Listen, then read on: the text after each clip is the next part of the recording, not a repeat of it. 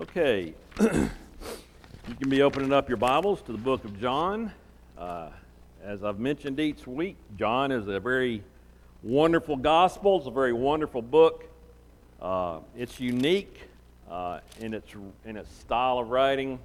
It is different from the other three gospels, which we call the synoptics, because they do they are very similar. Uh, and we know why John was written, do we not? And we read it each week. Go to John 20 and we're going to read it again. Verse 30. And truly, Jesus did many other signs in the presence of his disciples, which are not written in this book.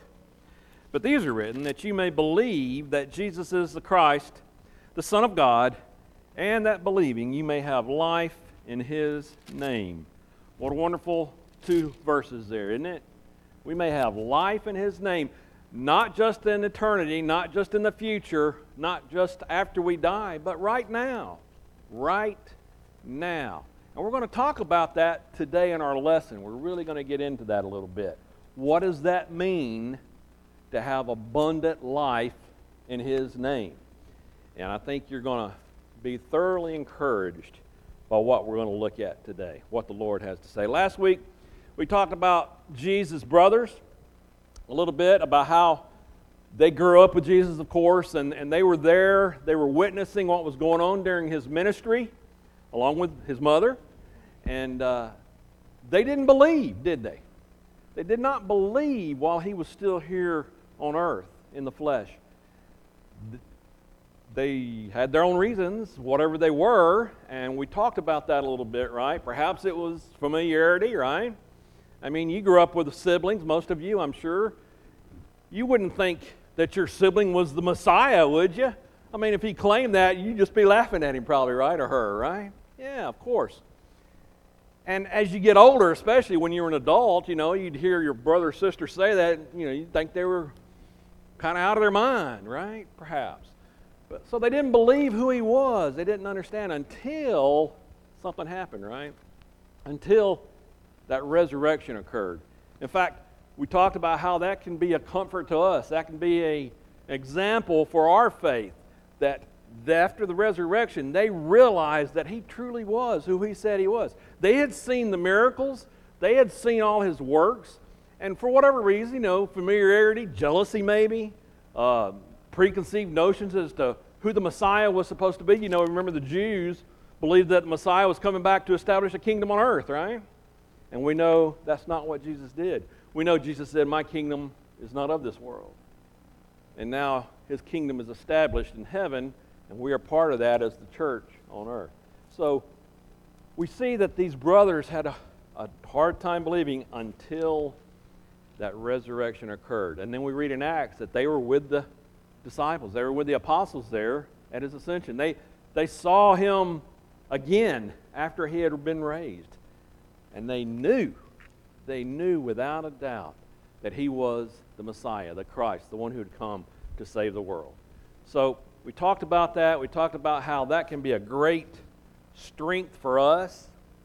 I mean, we have doubts at times, right? Yeah, our faith wanders sometimes, it, it wavers sometimes, but we can take great uh, comfort in knowing how his brothers reacted to him. And by the way, if you haven't filled out the rosters yet, be sure to do that before you leave today. Forgot to mention that. All right.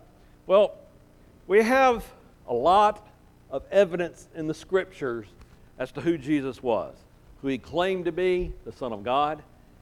And we have a lot of evidence of the things he did, the works he did, particularly the miracles that he did, right? And we can read about the testimony of other folks as to who Jesus was. Turn over to John chapter 5 and let's look at some verses there. John chapter 5 and beginning in verse 31. John 5:31 If I hear witness if I bear witness of myself my witness is not true there is another who bears witness of me and I know that the witness which he witnesses of me is true you have sent to John and he has borne witness to the truth Yet I do not receive testimony from man, but I say these things that you may be saved. He was the burning and shining lamp, and you were willing for a time to rejoice in his light. So we have the witness of John the Baptist, right? Read on. But I have a greater witness than John's. For the works which the Father has given me to finish, the very works that I do, bear witness of me that the Father has sent me. So he's saying, The things that I do here bear witness that I am who I say I am, and that the Father has sent me. And the Father himself, who sent me, has testified of me. You have neither heard his voice at any time nor seen his form, but you do not have his word abiding in you, because whom he sent, him you do not believe. That's an interesting statement. He says, The Father bears witness of me, but you do not believe. Therefore, you do not have his witness. You've not seen him, and you do not know him. What does that mean exactly? That's an interesting statement. Let's turn over to chapter 20, John chapter 20, and read a few verses from there. John chapter 20, verse 24. Now, Thomas, called the twin, one of the twelve, was not with them when Jesus came. And the other disciples therefore said to him, We have seen the Lord. And so he said to them, Unless I see in his hands the print of the nails, and put my finger into the print of the nails, and put my hand to, in, into his side, I will not believe. And after eight days, his disciples were again inside, and Thomas with them. Jesus came, the doors being shut, and stood in the midst and said, Peace to you. Then he said to Thomas, Reach your finger here, and look at my hands, and reach your hand here, and put it into my side.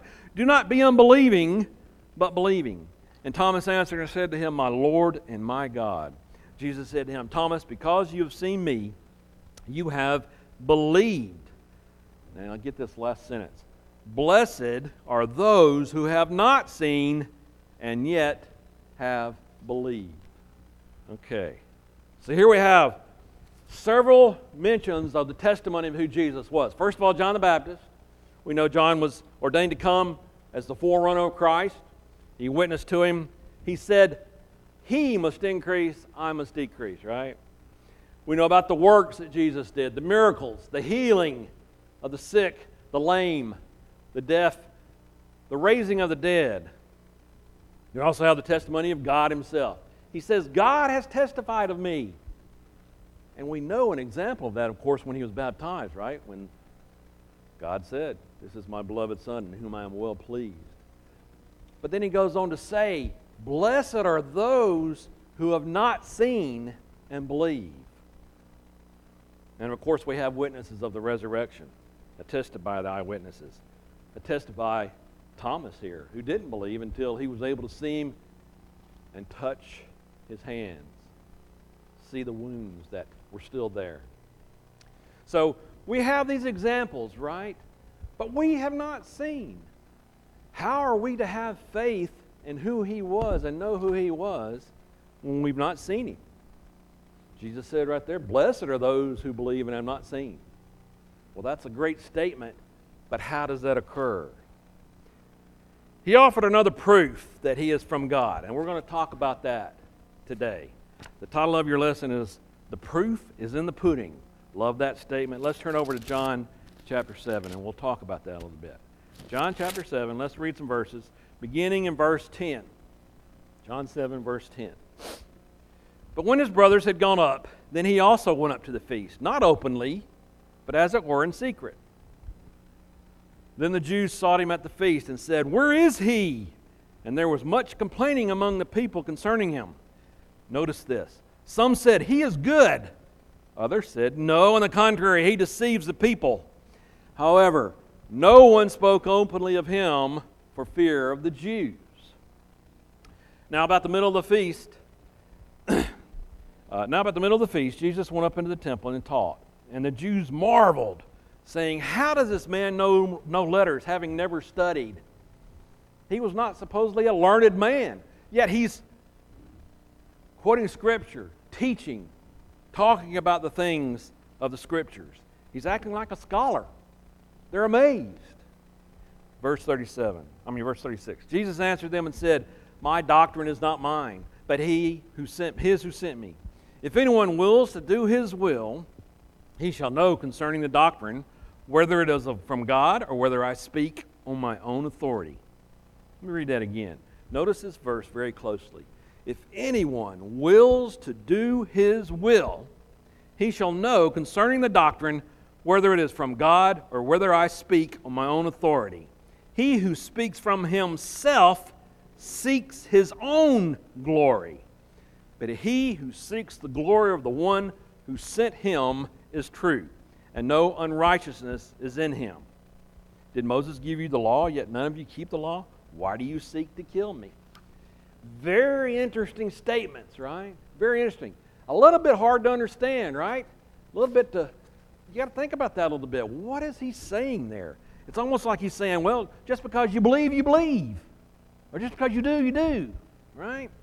Interesting statements. Well, what is he talking about? That's where we're going to get into the, the title of our lesson. All right. The proof comes at a time here when many question who he was.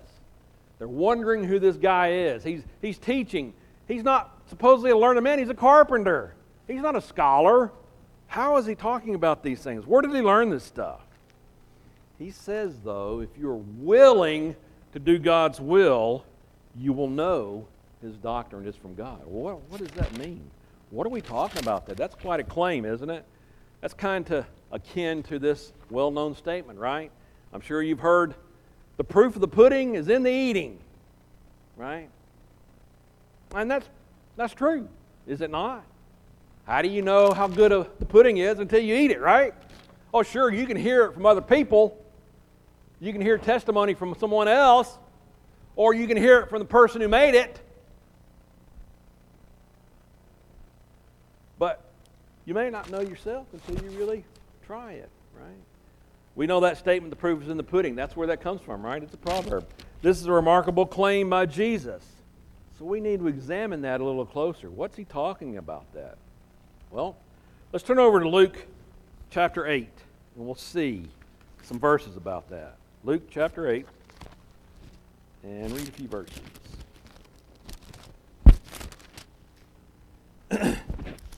Beginning in verse uh, 11. This is the parable of the sower. I know you know it, but let's read it again. Now, the parable is this the seed is the word of God. This is the explanation of the parable of the sower, actually. The seed is the word of God. Those by the wayside are the ones who hear, and then the devil comes and takes away the word out of their hearts, lest they should believe and be saved. But the ones on the rock are those who, when they hear, receive the word with joy. And these have no root, who believe for a while, and in time of temptation fall away. Now, the ones that fell among the thorns are those who, when they have heard, go out and are choked with cares, riches, and pleasures of life, and bring no fruit to maturity. But the ones that fell on the ground, on the good ground, are those who, having heard the word with a noble and good heart, keep it and bear fruit with patience. We got a lot of folks these days, right, who are who are out worrying about riches, worrying about other cares of their life, the pleasures of life, right? They're more concerned with that than their spirituality, who they should be. They might hear the word, right? They might hear the word, but it goes nowhere. What he's saying there in the last part is the ones that believed, the ones that heard the word, the ones that took the seed and it, it was planted and rooted and, and took root, were the ones that had a noble and good heart. Interesting. What does that mean exactly? A good and noble heart. We already uh, we talked about last week in Acts 17 about the Bereans, a heart willing to hear and examine. Remember what the Bereans did? They heard and they went and searched the scriptures to make sure what they were hearing was true, right? Psalm 25. Let's go over there and read that for a second. I know we're jumping around here, but these are awesome, awesome verses, and we need to see what they actually say. Psalm verse 25.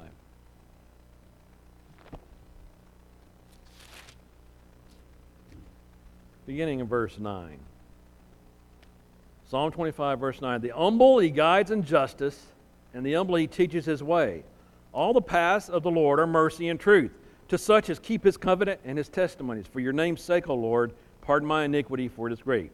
Who is the man that fears the Lord? Him shall he teach in the way he chooses. A humble heart, one that fears God, is the one who will hear the word, is the one who will take it and put it into practice, is the one who will have faith and it will grow. In other words, those who would put to test the divinity of Christ, Messiah, cannot do, uh, do so without uh, doing it from the heart. It can't be just a mechanical faith. It can't be just a lip service. It can't be just coming to church. Right? You do well to come to church, but it's got to be a little more than yes, Miss Debbie. The last one there, Psalm 25, uh, 9 through 12.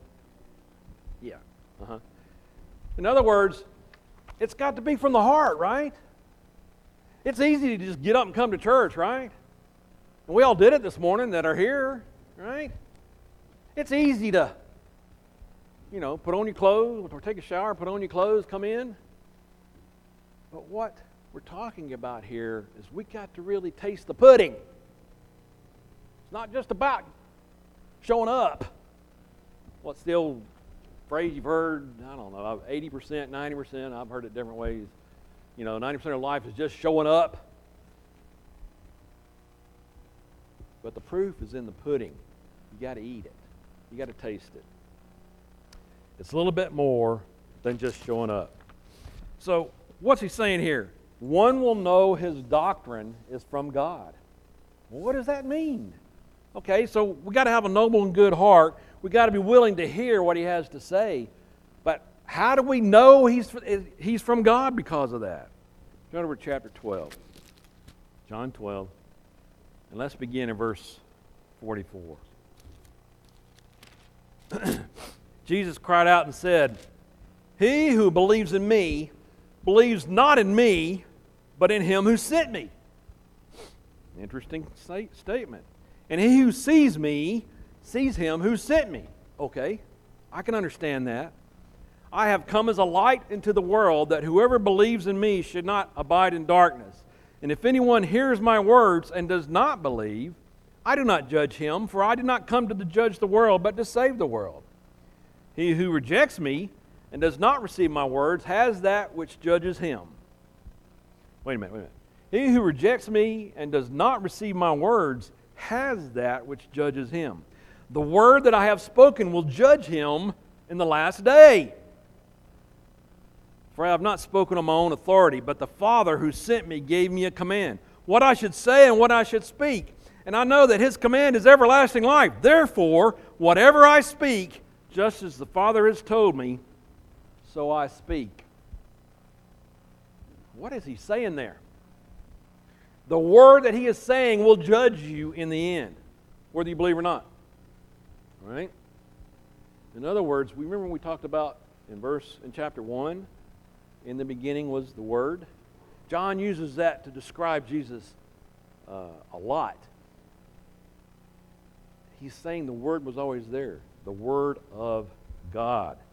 Jesus came, He spoke, and He spoke because He was sent by His Father, the one who has the authority, the one who has the ability to judge us on the last day.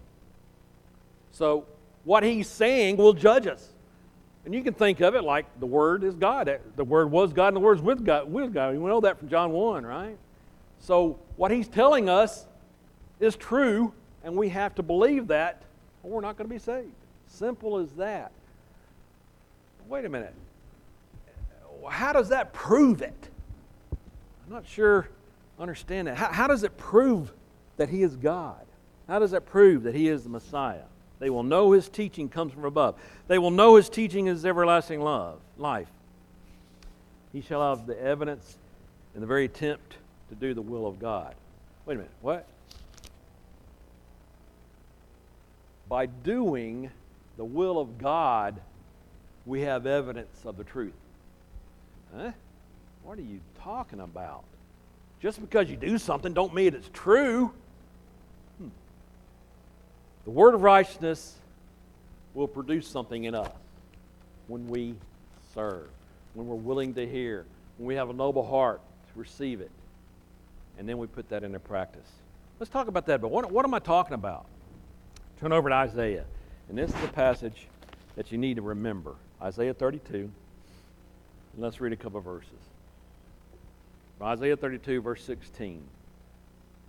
Then justice will dwell in the wilderness, and righteousness will remain in the fruitful field.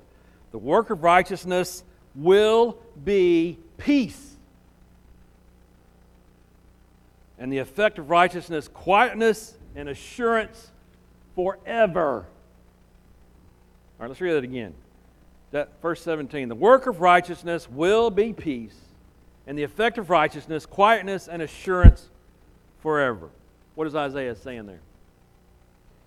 He's talking about peace that comes through the work of righteousness. When we hear the word through a noble and good heart, we put that into practice, something happens to us. Now, I'm not talking about just a feeling or a good warm fuzzy. We get a peace. Something occurs in our hearts, in our souls, that provides something for us that proves Jesus is from God, that Jesus is the Messiah. He offered this peace to his disciples. Turn back over to John 14. Let's read that. Verse 25. These things I have spoken to you while being present with you. But the Helper, the Holy Spirit, whom the Father will send in my name, he will teach you all things and bring you to your remembrance all things that I said to you. Peace I leave with you. My peace I give to you. Not as the world gives, do I give to you. Let not your heart be troubled, neither let it be afraid. You have heard me say to you, I am going away and coming back to you. If you loved me, you'd rejoice because I said, I'm going to the Father, for my Father is greater than I. He's giving them peace. He's about to go away. He's letting his disciples know that. And he's leaving them with peace. What, what, how is that going to happen? What's he talking about here? Well, as we do the Father's will, as Jesus taught it, and as he did it, we will experience it. Hmm, interesting, right?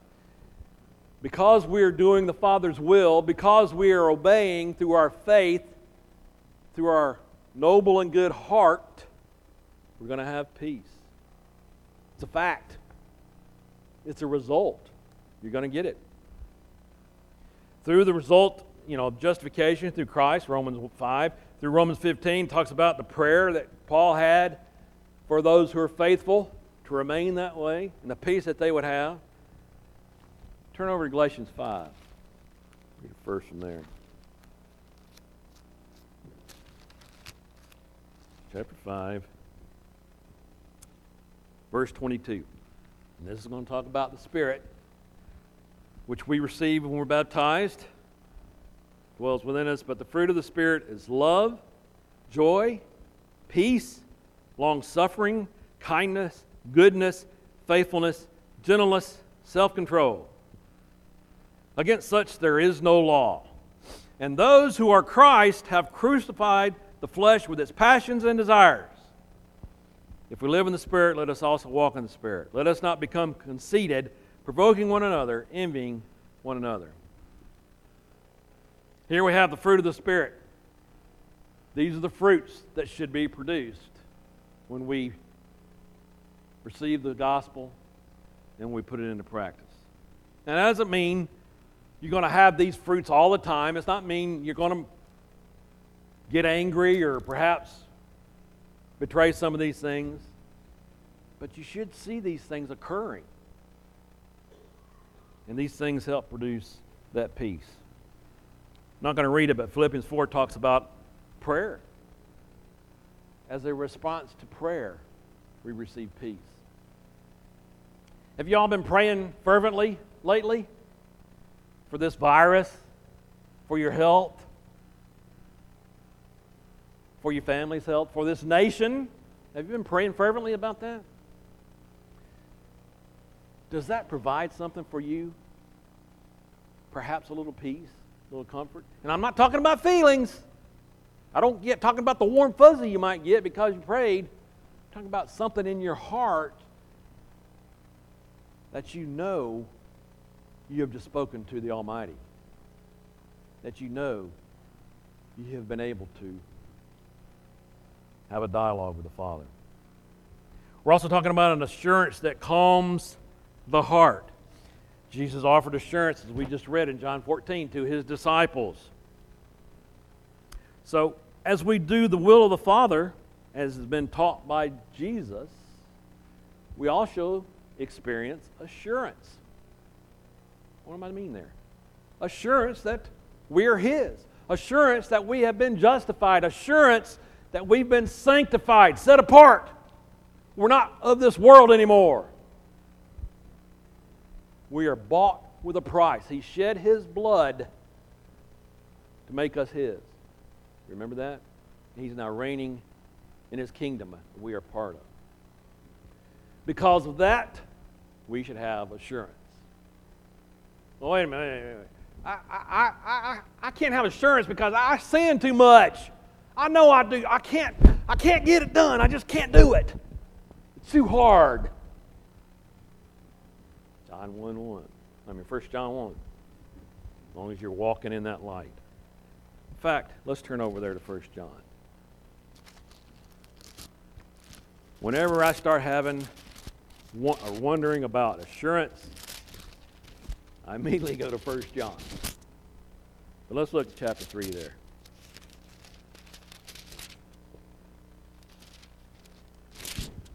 Verse uh, 18. Chapter 3, verse 18, 1 John. My little children, let us not love in word or in tongue, but in deed and truth. And by this we know that we are of the truth and shall assure our hearts before Him. Wait a minute. What did he just say there? Let us not love just in word or in tongue, but in deed and in truth. What's he mean by that? Well, first of all, you got to know the truth. And where do we get that? Yeah, we got to be in the Word because that Word is going to judge us. And we got to be in deed. You got to be practicing. You got to be doing something about it. And of course, you're not going to be saved by what you do. You're saved through the grace of God, but you got to be at work.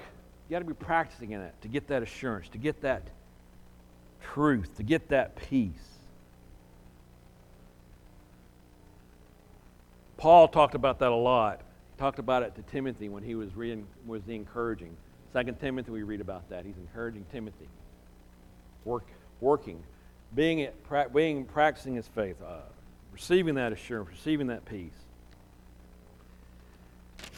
What he's saying here is when we do these things, when we are faithful, we have a noble and good heart, practicing our faith, that's when we receive that peace.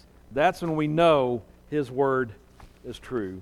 And that's when we know his doctrine is true. I'm going to read something out of your outline here from B.W. Johnson. He writes in here express it this way He who in his heart says, Thy will be done, give me light, and I will walk in it. Talked about that First John, as long as you're walking in that light. Thy will be done, give me light, and I will walk in it. Will find that Christ is just the teacher demanded by his soul, and that the gospel meets his soul's want. What Jesus will so meet the wants of his soul that he will be satisfied and will know the doctrine that it comes from him who made the soul. Your soul is hungry, right? Your soul needs to eat a little pudding. I know that's kind of a quirky way to say it. But we're born with a soul that needs something. And we receive that gospel from Jesus Christ. We know that soul knows, putting it into practice, that it is from God. That's what he's saying. I know that sounds kind of what? How does that happen? I can't tell you how that all happens. I don't know. But that's what he's saying. We have that peace and assurance in our souls by having that noble and good heart and putting into practice what he says. We need to caution ourselves a little bit there, though, right? Caution ourselves just a little bit because even as Christians, there's times when we don't have peace, isn't it? Even as Christians, we wonder if we're saved. I mean, right now, I'm sure there's some in here right now that are wondering, if you're truly saved. Am I right? Got to caution ourselves a little bit. And just because we're wondering doesn't mean that His Word is not true. It doesn't mean that's not evidence of His doctrine being true, right? Or the evidence that He's not from God. We may not have done the Father's will yet. Perhaps that's part of it. Maybe we have some sin in our life that we can't seem to get past, we can't seem to get control of. And of course, sometimes we need a little help with that. You know, from the Lord, we got to put it in prayer, right? From our fellow brothers and sisters. Remember, we're, we're here to help each other. That's part of putting that in practice.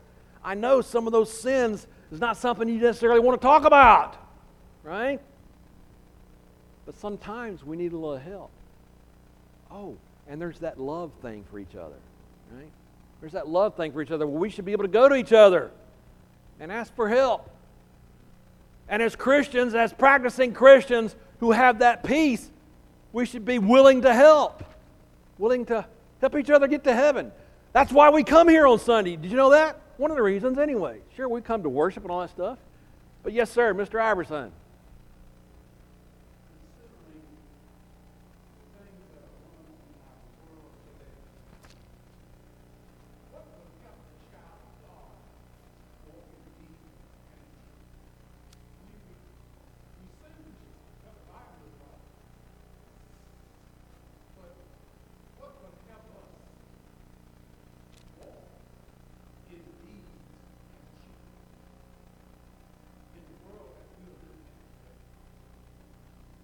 Good question. You have an answer for us?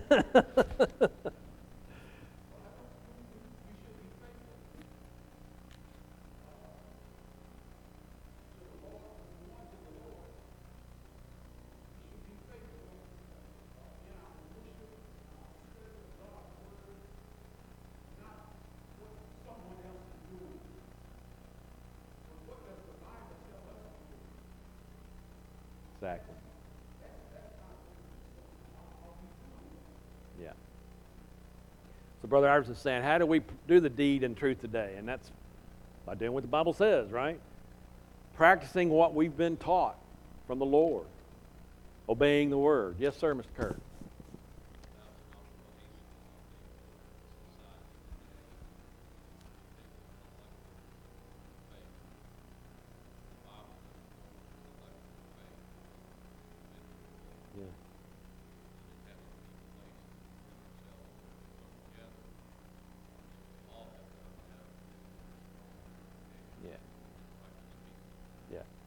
Kurt. Saying our faith is, is personal. Our faith is something individually that we have to take care of, and then we come together and help each other that way, right? Through that practice. That's another way we practice it. Exactly. Exactly. We have to have a faith with the Lord, a personal relationship there, right? That comes from the heart, from a noble heart, and our soul gets filled by that. It may not always be evident, it may not always be something that we're we're pondering or thinking about. And there's going to be times when we're feeling like we're far away from the Lord, isn't it? There's going to be times when we got something going on in our lives, and it may not even be sin. Maybe, maybe it's just sickness or family that's having trouble. And you're wondering, what did I do wrong? What did we do wrong? You ever thought that? I know you have, especially if you've had children that have been wayward or, or had issues course. Our faith may be weak at times, and perhaps you're a new Christian. It needs to grow. Our faith may have become hardened by that sin. Hebrews 3 tells us to be on the watch, be aware, be alert, lest we fall, right?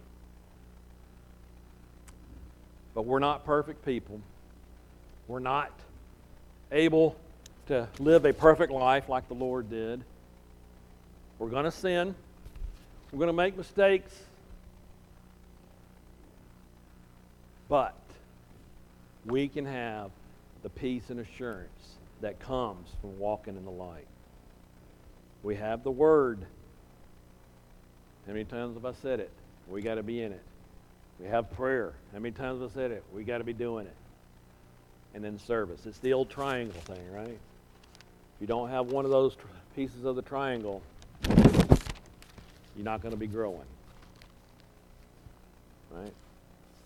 Yeah. It's all part of it. When there is peace and assurance, we should not just trust in the evidence that we see, because many believe they're saved just because they feel good. And that's what I've been talking about. It's not about the feelings. Well, and that's fine if you feel good about it. But it's not about the feelings. It's not about the, I think I'm okay, or as long as I do something that's good.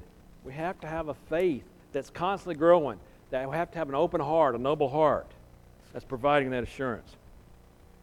Proverbs 16 25 says, There are ways that seem right, but may lead to death. You ever made a decision about something and it just completely backfired on you? Sure. Many of us have, right? It is not in man to direct his paths, direct his ways, his footsteps. Jeremiah 10.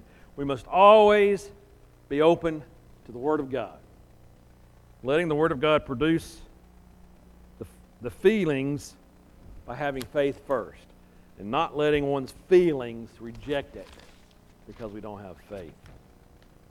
The proof is in the pudding. Yeah, that, that's a bit subjective. I mean, that's easy to say, you know, and we can, and, and it's kind of, kind of, kind of iffy to say, well, that just that proves it because I, I, I tasted it. That proves it, you know. But Jesus says, you will know him from the Father by putting this into practice. We have proof that confirm a faith based on the evidence that we see. A proof that if it's lacking, we should be a sign our faith needs work. You know, if we're not producing these things, if we're not seeing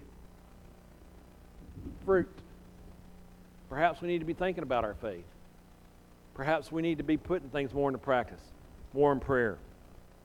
Are we willing to do that? Turn over to Mark chapter 10. I want to read a few verses real quick before we close. We're about out of time.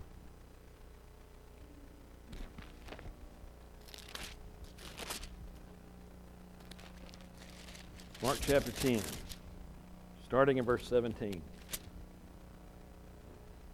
Now, as he was going out on the road, one came running, knelt before him, and asked him, Good teacher, what shall I do that I may inherit eternal life?